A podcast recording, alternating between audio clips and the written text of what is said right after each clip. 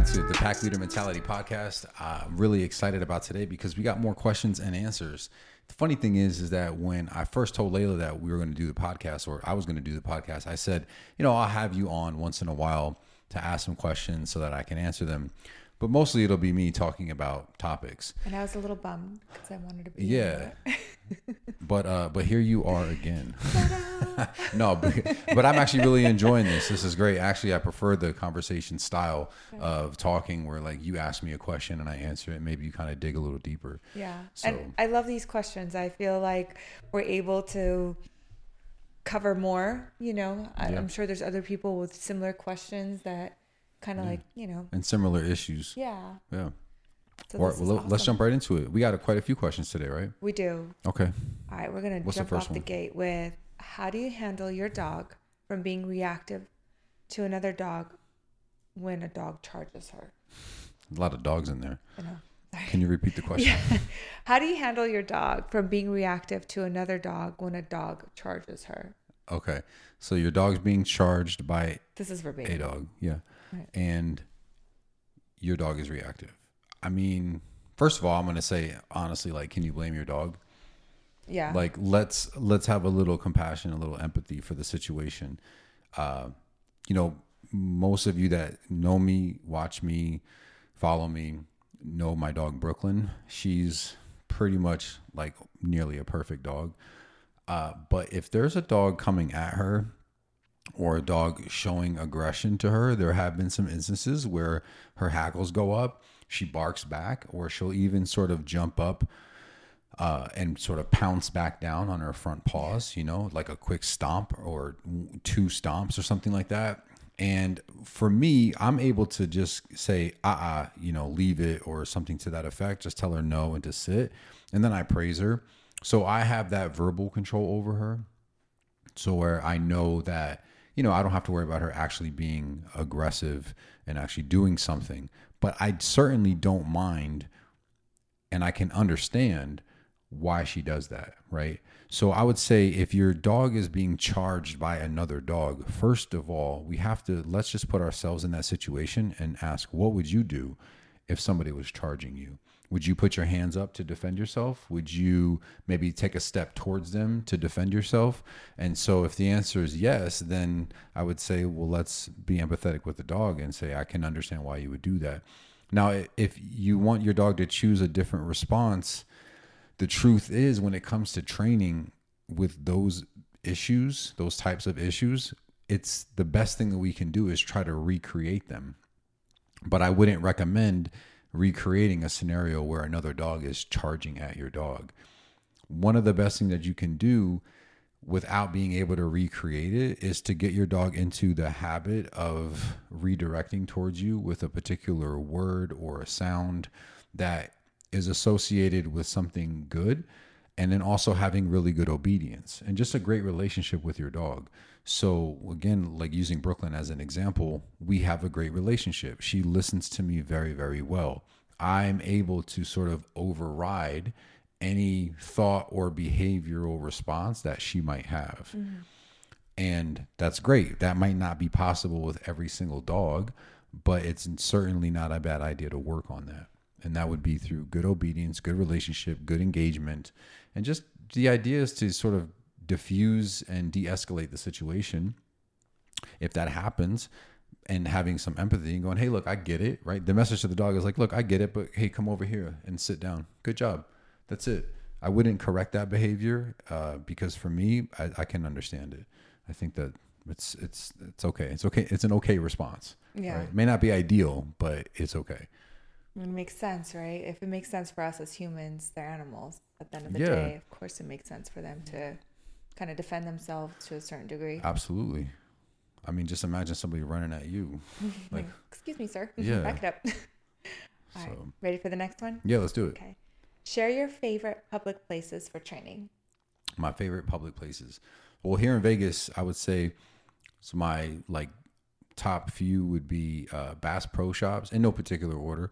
Bass Pro Shops, um, Home Depot, downtown Summerlin, uh, and Town Square. I love downtown Summerlin and Town Square because it they're public outdoor shopping malls, And so if you live in another state and you have something similar, I think they're great places to train, especially because there's a lot of people and potentially dogs. A lot of people walk their dogs around there. And it's just it's a very busy location. I love Bass Pro because it's different for the dog. It's not somewhere you would typically take them. And in Bass Pro, they actually have other animals. What are they called when they Taxidermy? ta- yeah, taxidermied animals. So they have lions, bears, gazelles, all types of other like, you know, wild animals. And it's just that, that matter of fact, the one that we have here has a freaking giraffe.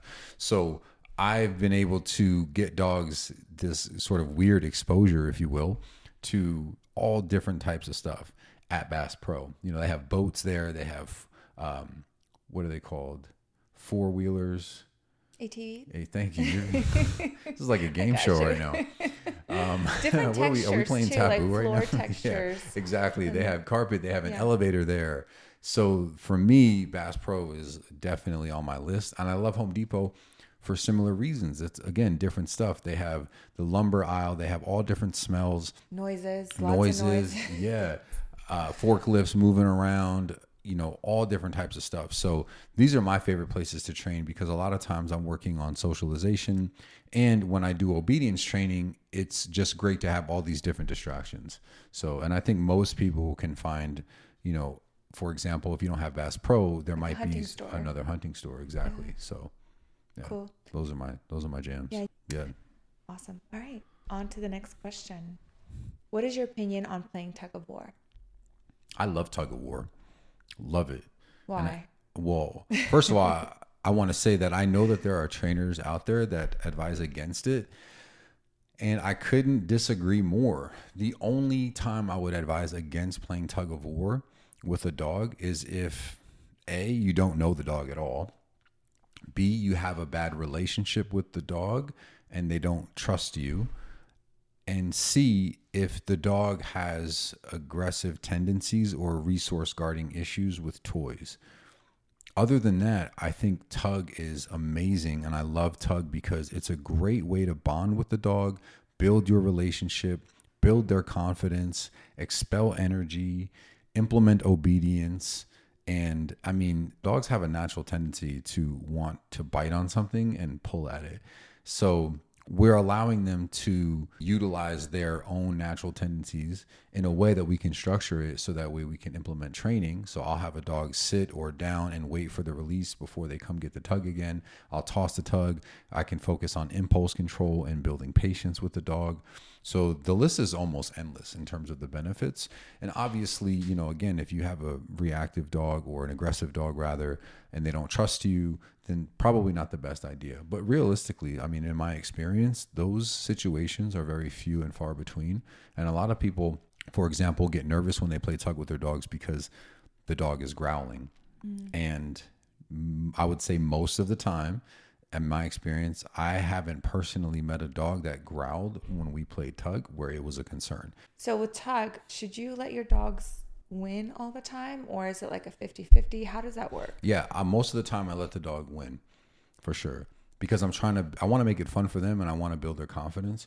And for me, when I'm playing tug, I actually want the dog to pull harder, because the harder they pull, the more involved they're getting, and the more energy I can expel from them. You know, the more tired I can get them. Basically, letting the dog win, and that's another thing that people get confused about. They think that they have to and when they play tug that they should be winning or constantly yanking the toy to show their dog that they're in charge or more dominant or whatever the case is and the reality is is that a lot of times especially with younger dogs we run the risk of discouraging them from wanting to play i always tell my clients that's a lot like teaching a kid to play basketball Never ev- giving them the yeah, ball. and, and then every time they go to shoot the ball, you're like stuffing their shots, you know, and they can never score. It's just not fun for them. So I absolutely, I would say 90% of the time, I'm letting the dog win. So I'll pull really hard. If they pull back against me, I make them pull a couple of times and then I let go in this sort of dramatic fashion when I'm first teaching them to play to encourage them to win so that way we can continue to play. And they have, they love it. I love it. I think it's great. You know, I've, I've seen you quite a few times play with some of the rescues that we've Yeah. had, and you really get into it. Yeah. It's like watching, it was like two kids playing. Yeah, you're I love it. You guys That's- are having that's fun. great. It's cute. Yeah, big fan of Tug. All right, next question. Ooh, I like this question. Um, what is challenging to you as a dog trainer? Maybe something related with a client. I would say, well, okay. I think most people assume that as a dog trainer, I get frustrated if people are using training tools like uh, a flexi leash, or you know maybe they're overly affectionate to their dogs, or baby talk their dogs. And to be honest with you, those things actually don't bother me. And I'm only saying that just to kind of clear that because I think that's a common assumption with dog trainers that we're all, you know, annoyed with everybody, but that's very far from the truth for me. I don't judge people. In fact, I can I get it. I see how much people love their dogs and I can understand why they make the mistakes that they do. For me, the challenging things that I've experienced would really be learning how to turn turn it off like when i come home how to detach myself from the work that i do i put a lot of pressure on myself early on when i started my business because i was so adamant about helping people and making sure that i did my very best that i would go to sleep at night with like these thoughts that just kept spinning that like oh you could have said this and you could have said that and you could have showed him this way and you could have showed him that way. And so that was an issue for me. One problem that I've had with some clients here and there, but not often at all, is I've had some clients where I tell them and show them how to do things and they're like, "Oh yeah, they know that," or "Yeah, they they can do that." And then I've had one lady specifically that I had to stop training, and I and I said, I was like, "Can you remind me again, like how how I can help you?" Because it seems like everything I'm offering you and trying to show you, you say that the dog already knows. So can you just remind me of what I can do to help? Uh, another thing that's challenging is when someone asks me a question, and then they interrupt me when I give the answer. That's like that can be a challenge because I'm I'm in the middle of explaining something to someone and they'll just cut me off and I'm like, okay, you don't want to know. I don't know. Uh, you know what? I'm going to ask you actually this question. I'm going to piggyback off of this because I'm still a little like, how do you do it? Does it is it ever challenging for you when you come into a home and maybe there's like multiple people or multiple dogs and for me it seems like chaos and I'm just like, how are you going to handle it? You know, and there's all this information being thrown at you and there's sometimes even commotion with the dogs mm-hmm. as you're trying to speak. Is that ever challenging for you to like just be able to compartmentalize everything and kind of find peace and common ground and clarity in all the chaos? Because I know sometimes when I walk away with you, I'm like, I don't know, like, how did you do it? But you like, Yeah. So how does that, how do you do that? How do I do that? I wouldn't say that it's challenging. It used to be because I, I again I felt this pressure when I first started my business to like solve all the problems right away. So I felt like I had to give I had to give them all the answers and I had to walk out of their house, you know, after the first time meeting them having solved every issue. And I don't feel that way anymore. Uh, you know, I have a, a plan now, um, or rather, I'm able to take in all the information, give them some perspective on what's going on, and then formulate a plan outside of that consultation. So that's helped me a lot because I used to feel so much pressure to almost write out a plan right there, like everything we're going to do. And now I have an opportunity to sort of marinate on the information, think about it, reflect on it, and then put a plan together and then go from there. And that's been really, really helpful for me. So, Nice. Alrighty, on to the next question. A four-year-old Aussie was playing with my mom and bit her in the face at our house. How do we correct? the thing is is if your mom was playing with the dog and the dog bit her in the face i would want to know a lot of things like what's the general relationship between your mom and the dog how was your mom playing with the dog was it an accident or was it on purpose right and so regardless though the approach is going to be more from a preventative perspective rather than punishing the dog. Just to be clear, it's not okay for a dog to bite someone in the face, especially if it was done intentionally. And I hope that your mom is okay. However, if if I'm playing with a dog and I do something that makes the dog uncomfortable enough to feel like they had to snap at me to get out of their space, I'm a very understanding person. And even though we can label a dog biting any person as wrong, I would also say, well, if you're provoking that bite, then it's another living being who's defending themselves. So I would want a lot more information about that. And I would say for now, to give a definitive answer to that question, uh, mom and dog don't play anymore, period. Are there like any cues? I know we've we've talked about in the past, but Mm-hmm. are there any like cues that a dog gives off that maybe are subtle to the average person that maybe this family can or other families can pay attention to, um, and maybe create that that space between Yeah. the dog and whoever they're playing with, or Yeah. even themselves. Well, I would say I would start with some obvious cues that are more easy to spot, like uh, a dog having what's called whale eye, which is really, really big eyes where you can see the whites of their eyes. Uh, their pupils can get dilated, their ears get pinned back. A lot of times, a dog might lower their head. That's a good example that they might not be comfortable. Uh, oftentimes, it's more obvious where the dog is literally turning away from you. Some more subtle cues would be lip licking, yawning, and then yeah, those are probably, those would definitely be more subtle. Another really subtle one is stopping and during play and sniffing the ground. That's a displacement signal. So or or stopping and itching is another one.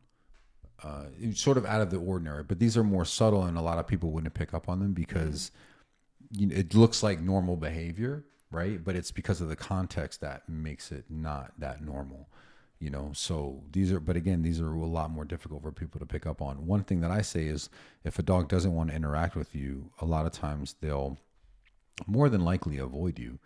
You know, they'll avoid eye contact, they'll look away from you, they'll literally turn their head or turn their body. And just like I give the example to my clients, if a person, if a guy walks up to a lady at a bar and tries to have a conversation with her, and she turns her body and the guy continues to try to talk to her, most people will look at that guy and say, dude, leave her alone. She doesn't want anything to do with you. But we don't give the same thought to a dog who's doing the exact same behavior Yeah. and say to somebody like, hey, that dog doesn't want to have an interaction with you. They're literally walking away from you and you're following them, you know? Yeah. So, No, for sure. Um. Ooh, here's another fun one. How do you always keep? Don't mind I got me. excited about that. I was like, ooh, how do you always keep your cool? I like to break it up. You know, there's some of these questions are very serious, so it's kind That's of fun. it. How do I like, how do I always do you keep, keep, my cool? cool? Where are my sunglasses at? If I had sunglasses to put on right now, I stay Cool. cool, baby. Nah, um, I'm assuming that is question is in like regard to some of the sort of sticky situations that I've been in. You know, like some of the more chaotic ones, working with dogs that are coming at me. Like literally lunging at you, Yeah. ready to rip you apart. Well, I mean, you know this more than anybody, and that is like it's not a problem until it's a problem. Yeah. You know, but I think that I like in all ways of life, right? Like, all, Yeah. sometimes like, baby. you're yeah, like, it's not It's an not a issue. problem Yeah, until it's a- exactly. We're good. We're breathing. We're moving. No one's bleeding out. We're okay. And, and honestly, that's kind of my perspective in general. Uh, but I would say too that there have been a lot of situations in my life that have been extremely intense and chaotic, and I've always had this ability to think through them in a calm way and just sort of do this self assessment like I'm okay, I'm alive, I'm good. Some of those, for example, like I was robbed at gunpoint when I was a teenager. I've been in fights with, you know, seven, eight people at a time, getting jumped, defending myself. And, you know, it sounds kind of crazy, but those experiences in my life have made me realize that it's not that bad. You know, like there's things that have been worse, like the car accidents I've been in. I've been in four motorcycle accidents. And, you know, I remember the one that I got into in California, which if you guys follow me, you probably seen some of that story. Uh, but I, when I hit the guardrail, I immediately did like a self assessment. So I, I took a deep breath. You know, I asked myself what my name was. I knew where I was. I knew who I was. I could feel my fingers. I could feel my toes. I took another deep breath. I thought I had broken my ribs, but because I could breathe easily, I realized that I hadn't.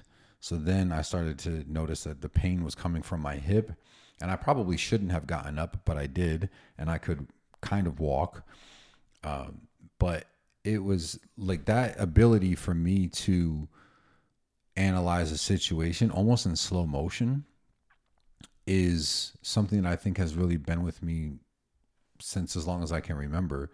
But I've certainly made a more conscious effort with regard to what I do now as a professional dog trainer to be in a, in a situation. And I know that there's a lot of people observing.